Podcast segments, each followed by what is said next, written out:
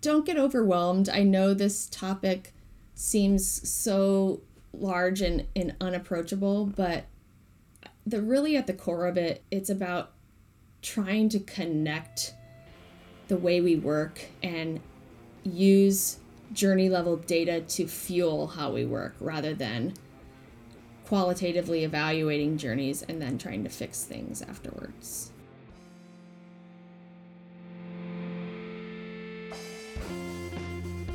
This is Erin May. I'm John Henry Forster, and this is Awkward Silence. Silences.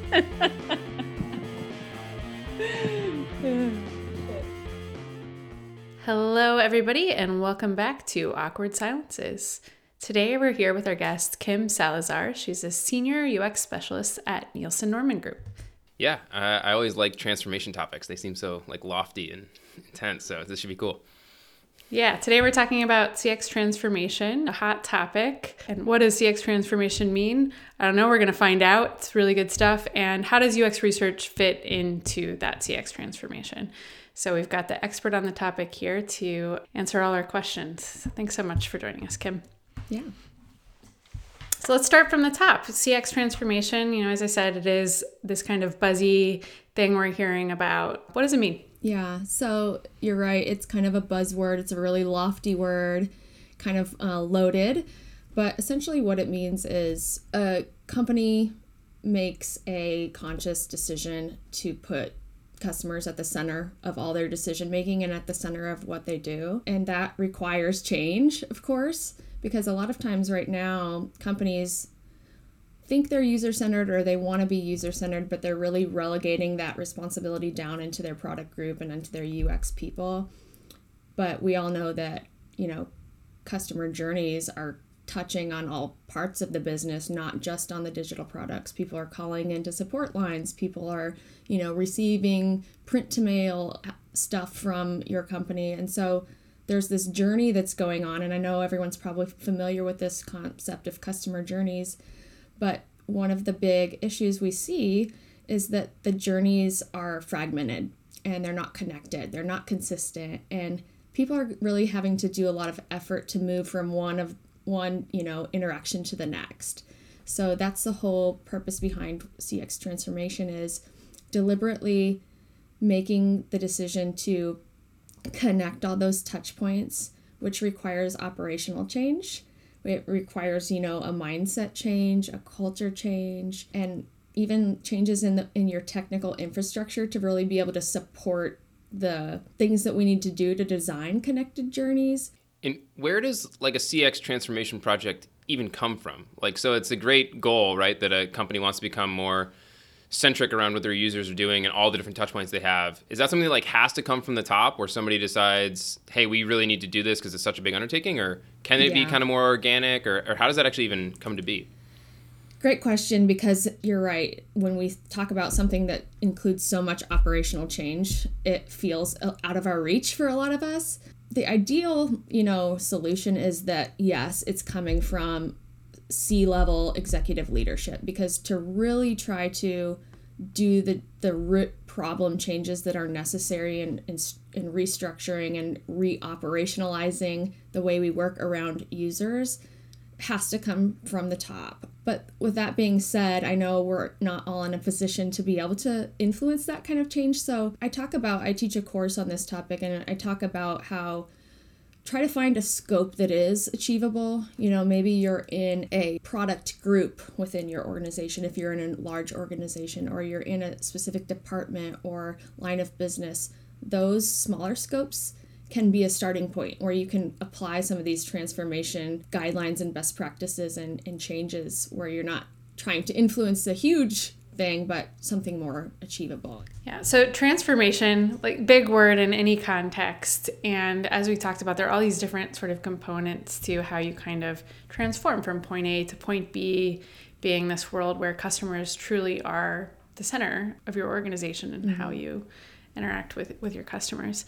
What are some of the things that have to be true to get to that transformational change? Yeah, so I think that the big underlying root issues that cause the fragmentation that we're trying to resolve is the fact that we're working in silos and meaning that we have different teams and groups that have very focused roles and responsibilities and we over the years haven't been really good at uh, collaborating or having a shared strategy and a shared vision. So connecting people is one of the main things that we have to do. That doesn't necessarily mean literally like reorganizing your company for this purpose but it does mean making some deliberate decisions to create programs to connect people, maybe building some formal networks that cr- transcend the traditional hierarchy where, you know, people from different areas and, and cross functions are connecting and sharing work priorities and sharing ideas and strategies. So that's one thing. And the second one is connecting your technology. Because the same thing is true about our back end infrastructures you know, as we've grown and companies have matured over the years, we've all got disparate data systems. So, you know, what sales and marketing is using is going to be different from what customer support is using, which creates some constraints for us because if we want to connect and have a, a comprehensive, sort of personalized journey for our customers, we have to connect all that data in a way that it allows us to understand our users at a more one-on-one level. So connecting our data so then we can start to do some of the things that will improve the experience for them. I'd imagine i'm guessing right because i've never been through a cx transformation pro- process in a large organization but it feels like something when it's first introduced everybody would be pretty receptive to it right it, it just sounds good like let's be more user and customer centric yeah. i'd imagine though that some of the teams that maybe are a little siloed are set up that way because they're more autonomous and they can just go do things, right? And they probably, employee wise, like some of that in terms of we can just go change this and see what happens.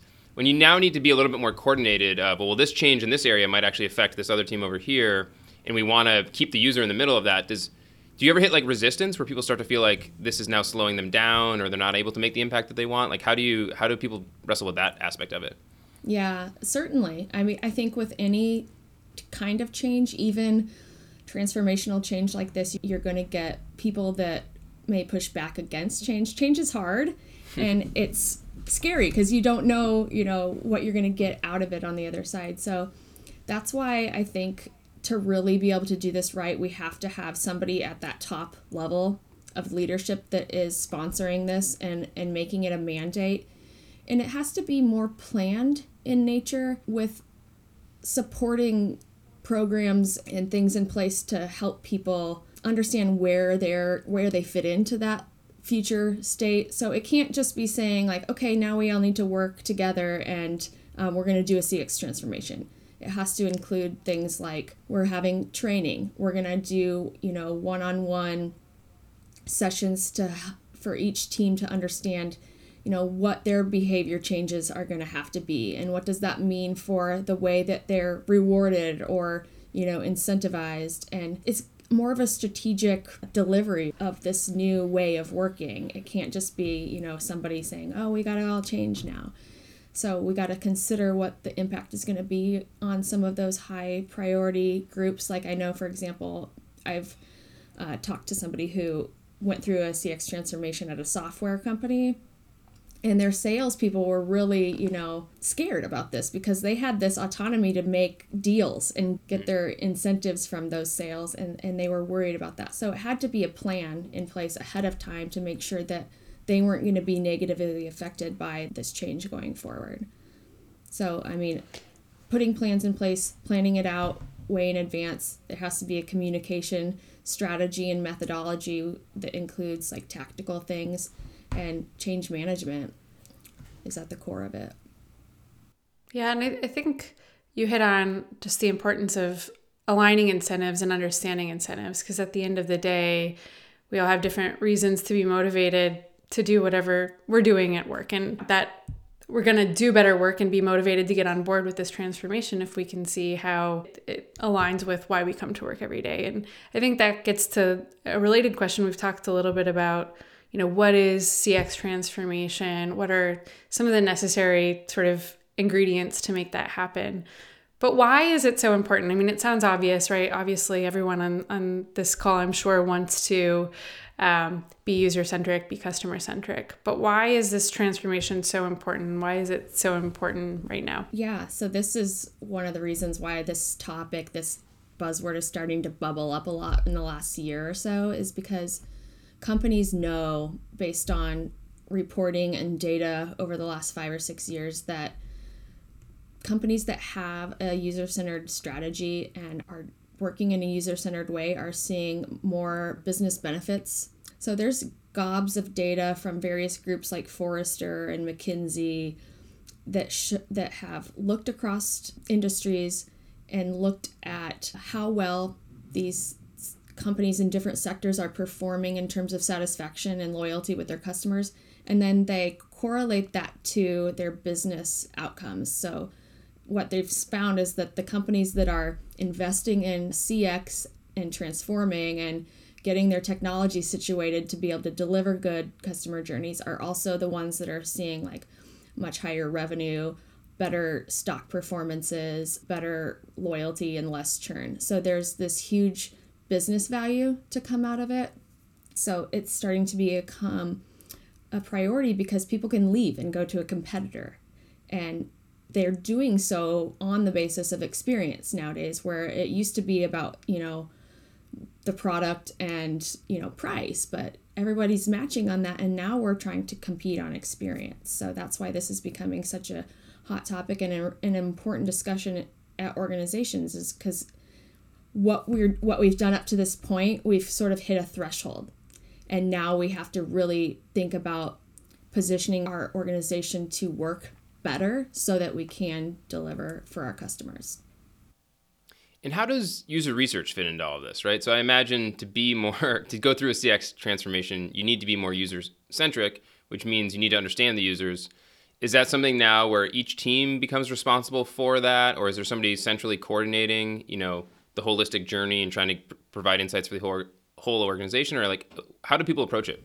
Yeah, so the typical way and the way that we teach people to start getting started with this is to get what we call a, a core CX team in place.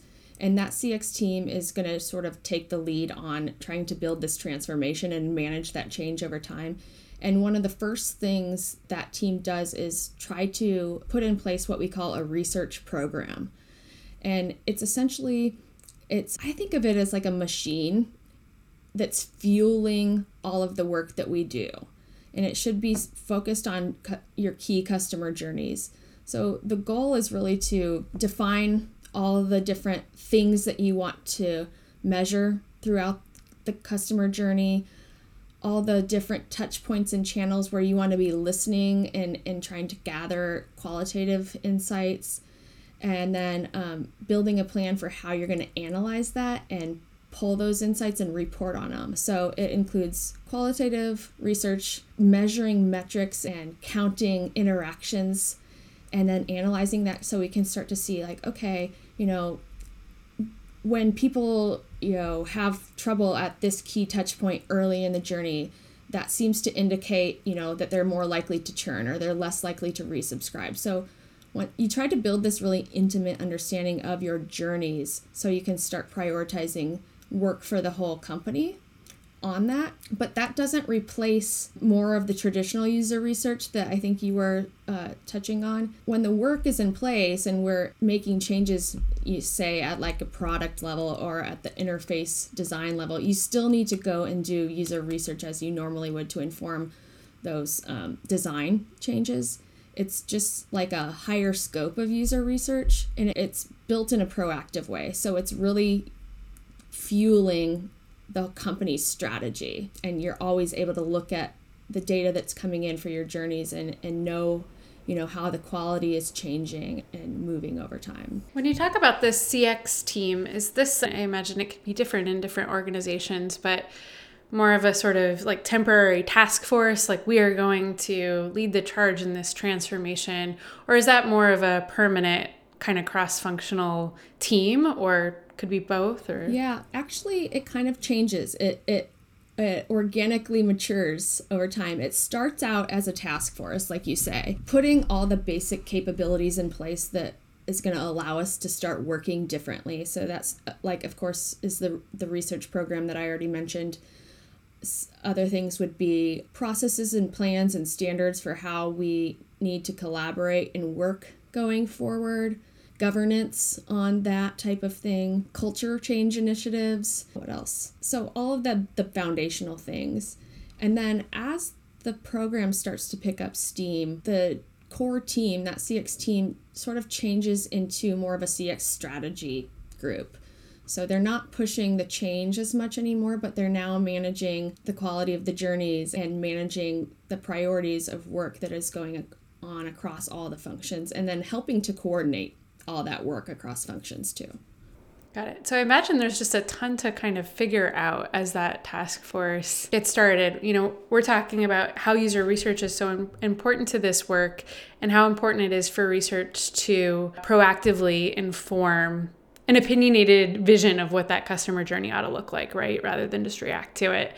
And how might teams get to that place of having that opinionated vision of what the journey should look like using research, right? Because it, you know, is it a CEO that just has a vision for this is what we want our journey to look like and we know our customers are going to be happy if that's true or looking at the data you have available to you already based on where people have problems or do you blow up the existing journey and like truly transform or iterate on what you currently have? Like how do you know yeah. where you're trying to get and how do you use research to figure that out?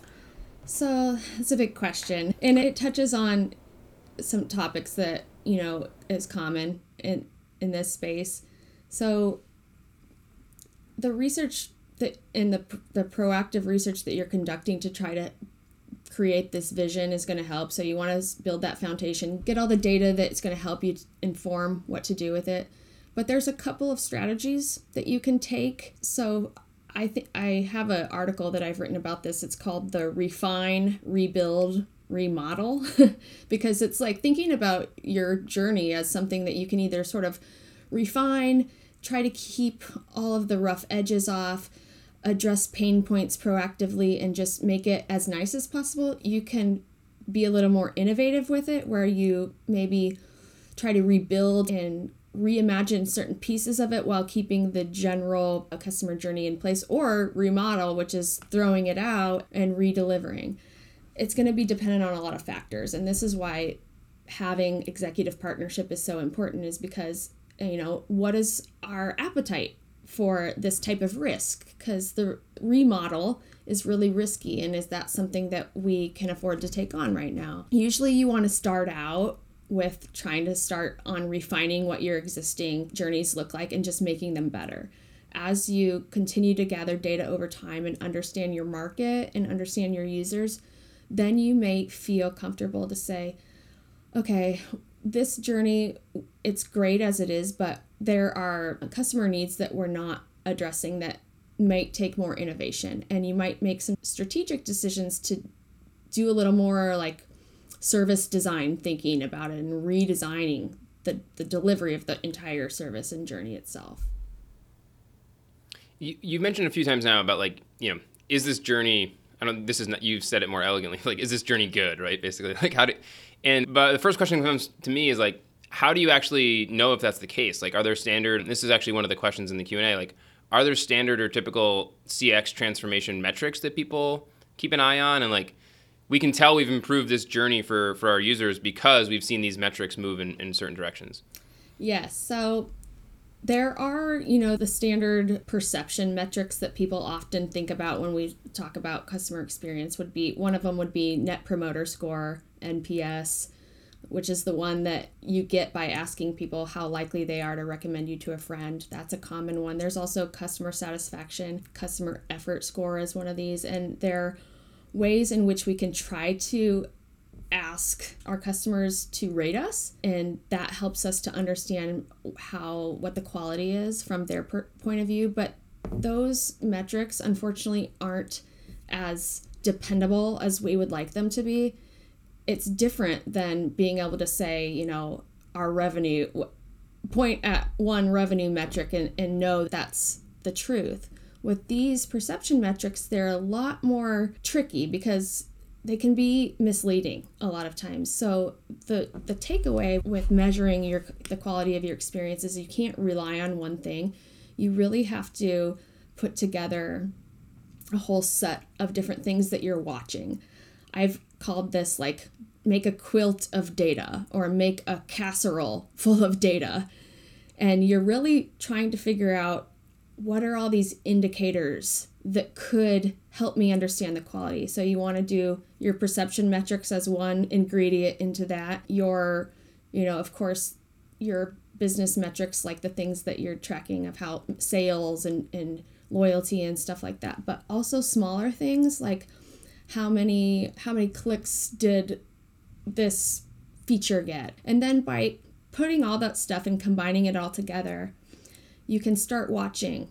And and you might see you might see some trends or correlations coming through. Like you might see okay in our qualitative feedback we're seeing a lot of discussion about the for example the bill pay when someone's paying their bill and that seems problematic and we're starting to see a lot of customer support calls about bill pay and we also have a really low nps score after we ask them about bill pay. So you start to triangulate all these things and hone in on where maybe there's some friction.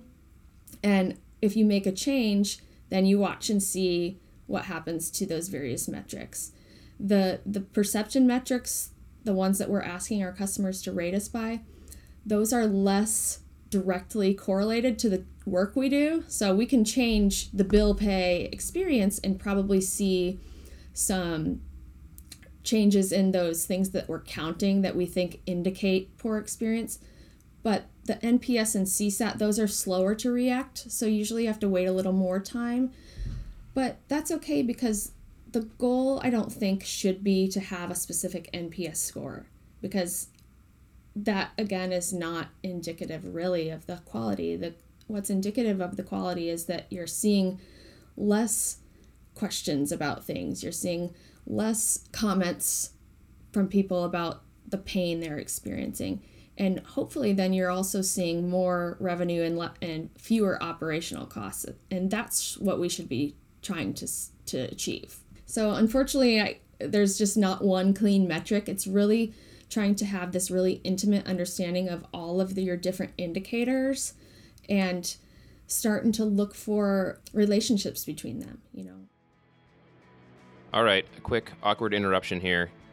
It's fun to talk about user research, but you know what's really fun is doing user research, and we want to help you with that.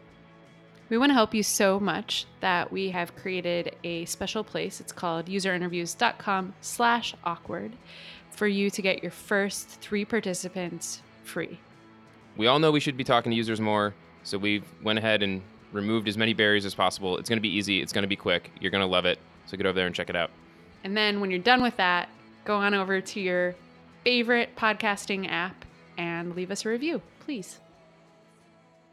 We talked a little bit about building this research program, you know, being an important aspect of the CX task force, which becomes a, a CX team. What is what sorts of research is that team, you know, doing on an ongoing basis? Does it look like user research? Does it look like customer research? Are they the same thing by a different name? What are we talking about? So I think there's a couple of different types of research that they're going to be doing.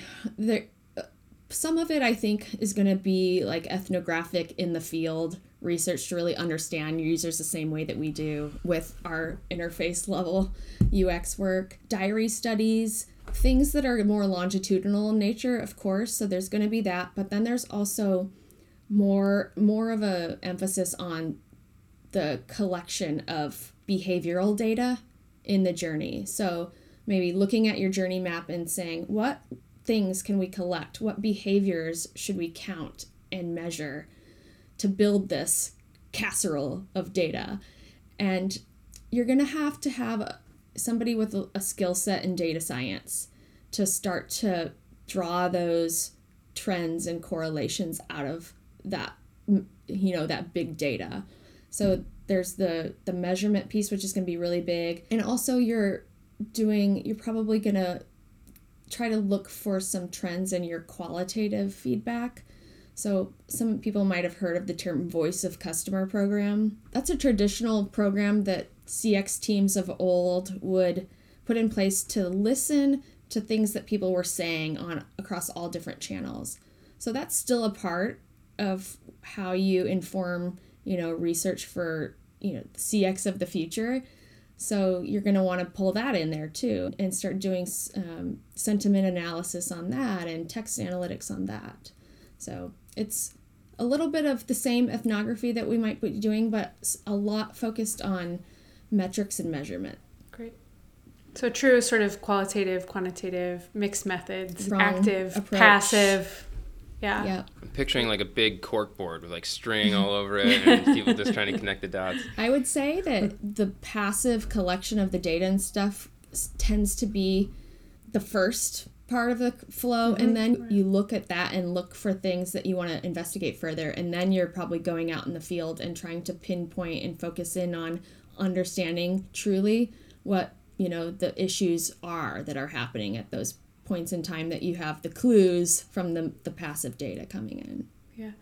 I imagine the segmentation is really important here too right? Because um, especially if we're talking about a large enterprise truly trying to undergo you know transformation mm-hmm. across you know many business units and departments and so on, you have more than one customer profile. You have many more than one journey. And to your point, you don't have to tackle them all at once, right? But even so, getting to that right level of granularity, which is I'm sure is a whole other episode itself, but finding that right level of granularity, this is a meaningful journey. This is a meaningful segment, a meaningful job to be done, whatever it is exactly. that we're going to zero in on and and focusing your data collection and analysis there. Absolutely. Yeah, the transformation and the, the CX transformation and, and getting the operational stuff in place is one thing. That's done in order to allow yourself to operate differently. And then once you have that in place, you can say, okay, where's the business opportunity? You know, what's our most high touch customer journey what which customer journey is brings us the most business value? You, there's a lot of different components that could go into making that decision. And then of course then narrowing it down even further which se- sector which segment are we going to focus on for strategic reasons? And definitely start small and, and build from there but p- zero in on that journey and, and those key segments and then you can start to build that research program specifically for those. And then once that's in place you can kind of start to spin up other instances of that for future, you know, increase in your scope of focus.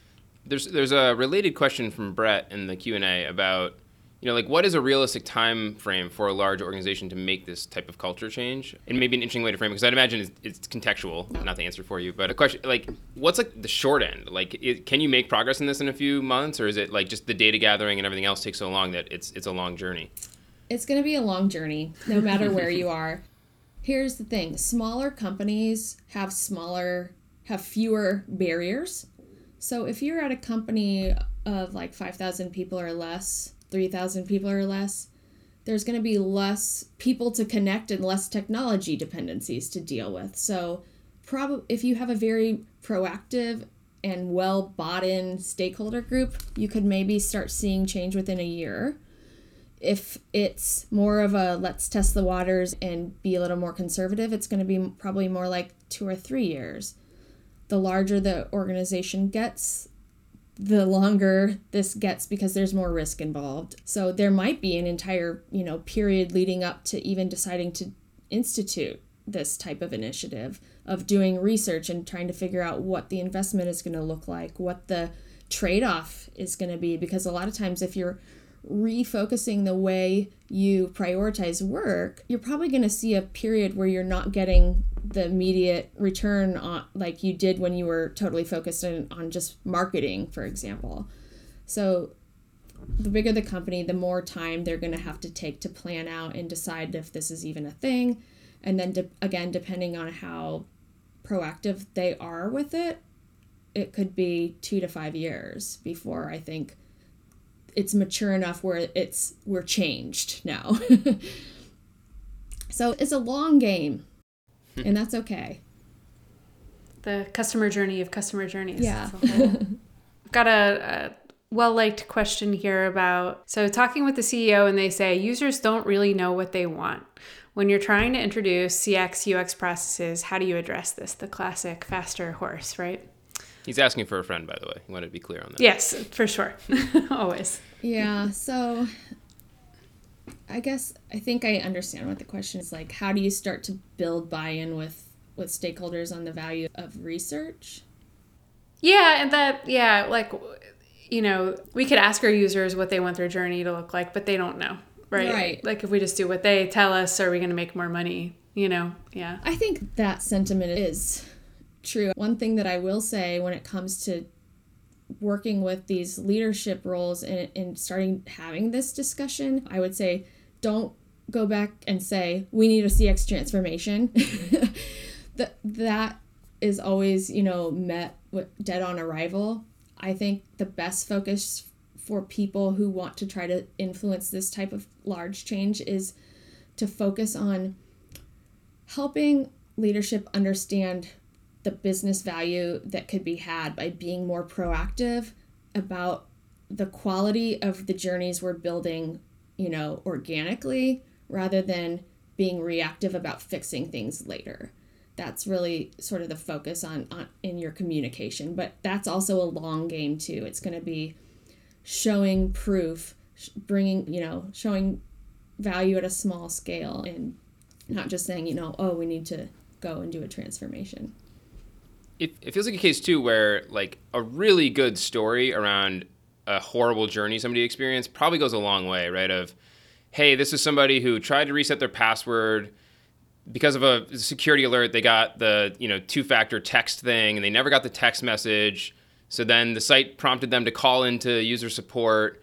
They called the number that we told them to call. We didn't recognize their phone number. They got put on hold, right? And like, and you can tell like probably a real story where like this person spent two hours trying to get their account back because they forgot their password, and it's all because some of these systems didn't talk to each other or whatever. And like that feels maybe more powerful than like, can we? Hey, can we do like a CX transformation? Right. You know what I mean? Like, I think yes, that's a valuable component of trying to educate and build buy-in on this on the need for for changing the way we work. Unfortunately, in my experience and for a lot of the people that I interviewed for my research about this was they really didn't get much traction by focusing on users, you know, poor experiences. What tends to be more helpful and I think in conjunction with the empathetic evidence is showing how that poor experience resulted in loss of mm. Potential purchases. Right, right. Yeah, so taking it loss step further. Customers. Yeah. So, for example, one lady that I interviewed worked for a, a credit union who they sold, you know, they had home loans and they did this customer research to build a journey map and found that the biggest issue was that these people these home buyers they're really excited right and to buy a home and they apply for this loan and it could take anywhere from 12 to 20 days before they heard anything from the company and when they did it was just like a very poorly communicated notification and she kept pushing about how poor this experience was and they just weren't moved by it because they're focusing on the KPIs and metrics that they're responsible for. So what and what she ended up doing was saying, okay, our market research shows us that people like to consolidate their financial products with a single servicer. And all these people that are getting home loans are not purchasing additional products from us because the experience is so bad. So if we can make that first experience really good with them, you know, help them see the tr- help be transparent about where their loan is in process let them know when to expect something be a little more you know positive and exciting with the communications we send them when they're approved then we're going to be able to bundle products and that's what it was that moved these stakeholders was oh okay i see if we want to sell them more products and sort of push these bundles to these people we have to make sure that we do better than what we've been doing with the first product that they're buying from us. And that's what it took. And they started then had projects and priorities around improving that experience for, from that conversation. Uh, good question here from Zoe. How does this work in B2B companies where users don't necessarily equal customers? In other words, you have your buyers of the product and then you have your end users, and sometimes they're the same, often they aren't. Yeah, good question. I think you, you in that situation you've got two different types of journeys that you need to be thinking about. The some of it is going to be the experience that your buyers have as they're aware and researching and sort of working with your company to potentially purchase, you know, a contract or whatever it may be with you. So that's going to be one experience that you're focused on. And the next one is going to be connecting and building good journeys for the actual end users of whatever product or service it is. So, although you've got a couple of different journeys and, and ways to to focus your design, the transformation itself is going to be beneficial for both of those purposes. Getting your operational structure in place that's going to allow you to conduct research proactively, collaborate differently is can influence the you know the quality of how you design for your buyers and how you design for the end users. You could potentially even start and, and prioritize one area because it just depends how your organization is structured and you know if you've got teams that really focus on the buyer aspect of things you might be able to kind of use that as your beta project and show value there and then say okay let's recreate what we did here for our end eh, customer experience and sort of you know connect those two departments by applying the same transformation methodologies. Cool. Let's let's do a two-parter here. What is the major difference between ux and cx and then is ux a part of cx yeah good questions. And we're not lacking any terminology in this field right?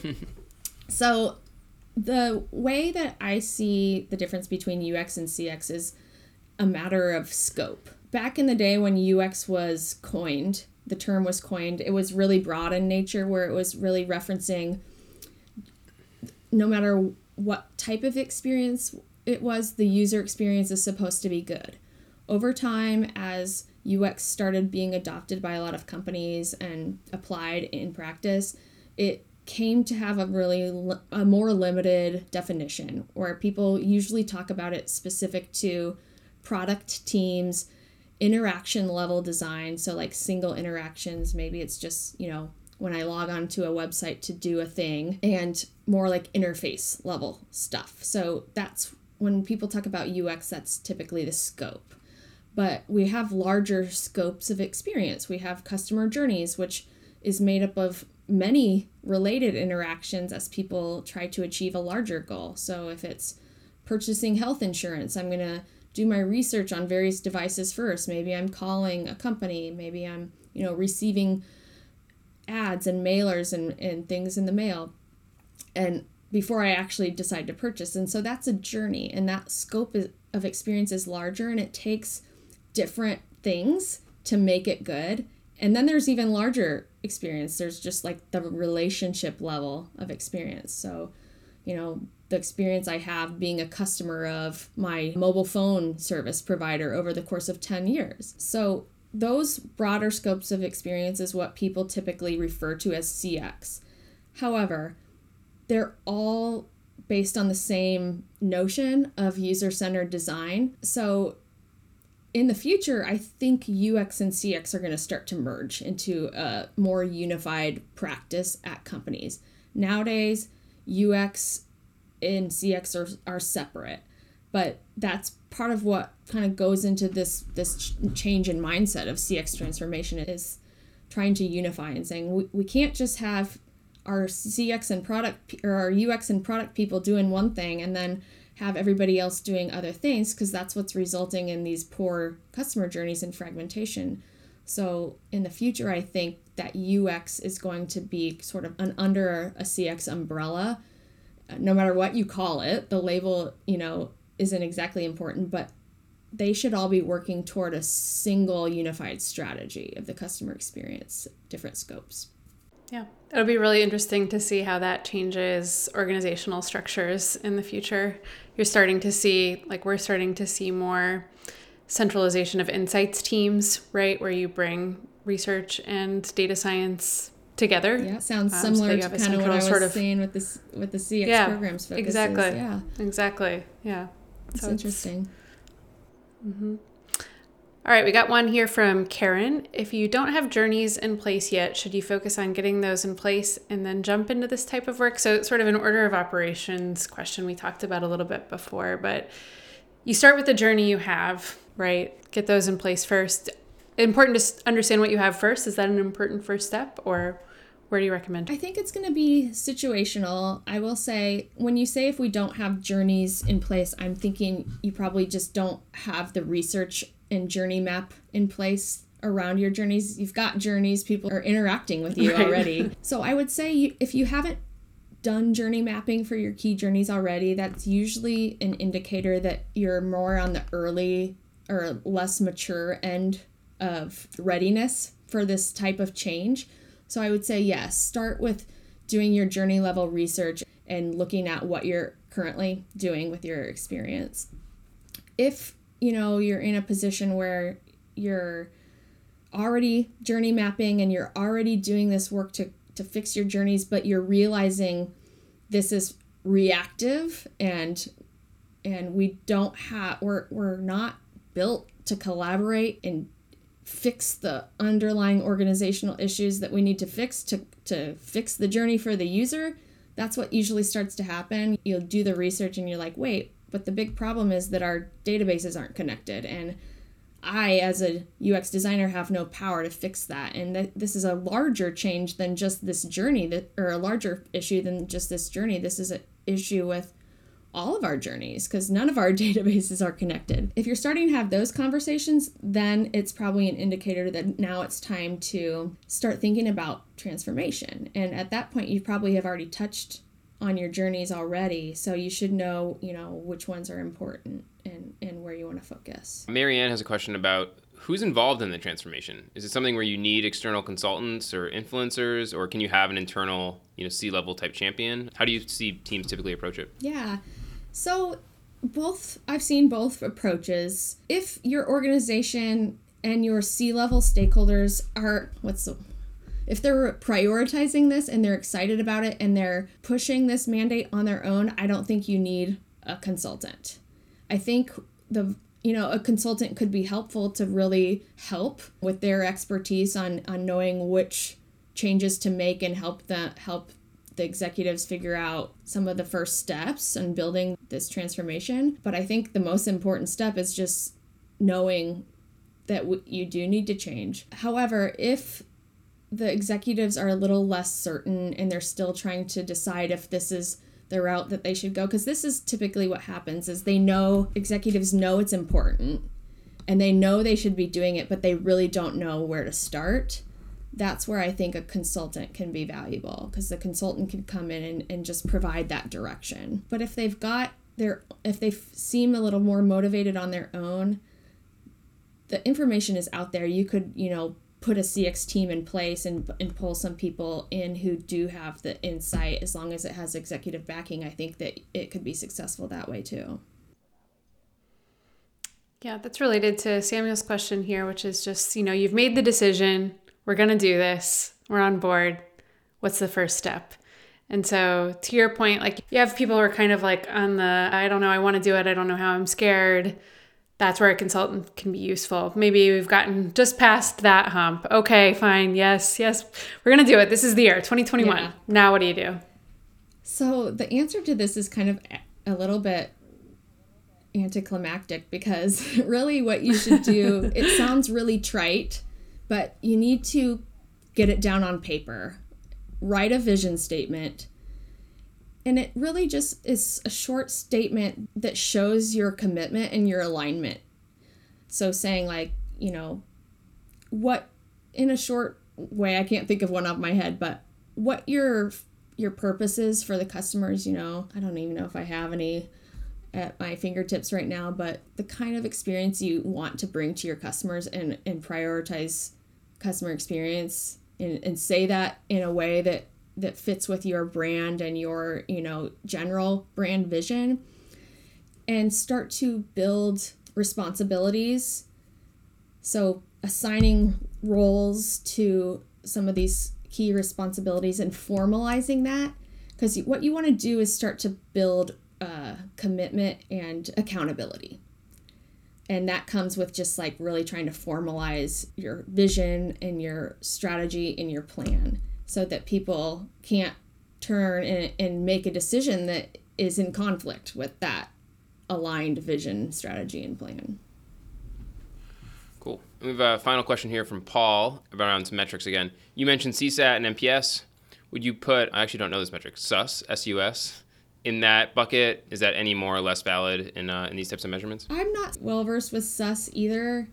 I don't know if that's a perception metric. I think it's more of like framework for evaluation, if I'm correct. It's a system usability scale. I just Googled it. Um, yeah.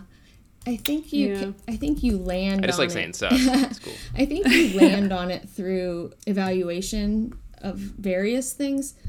I don't. I mean, short answer. Even though I don't know, you know, I'm not super well versed in that specific metric.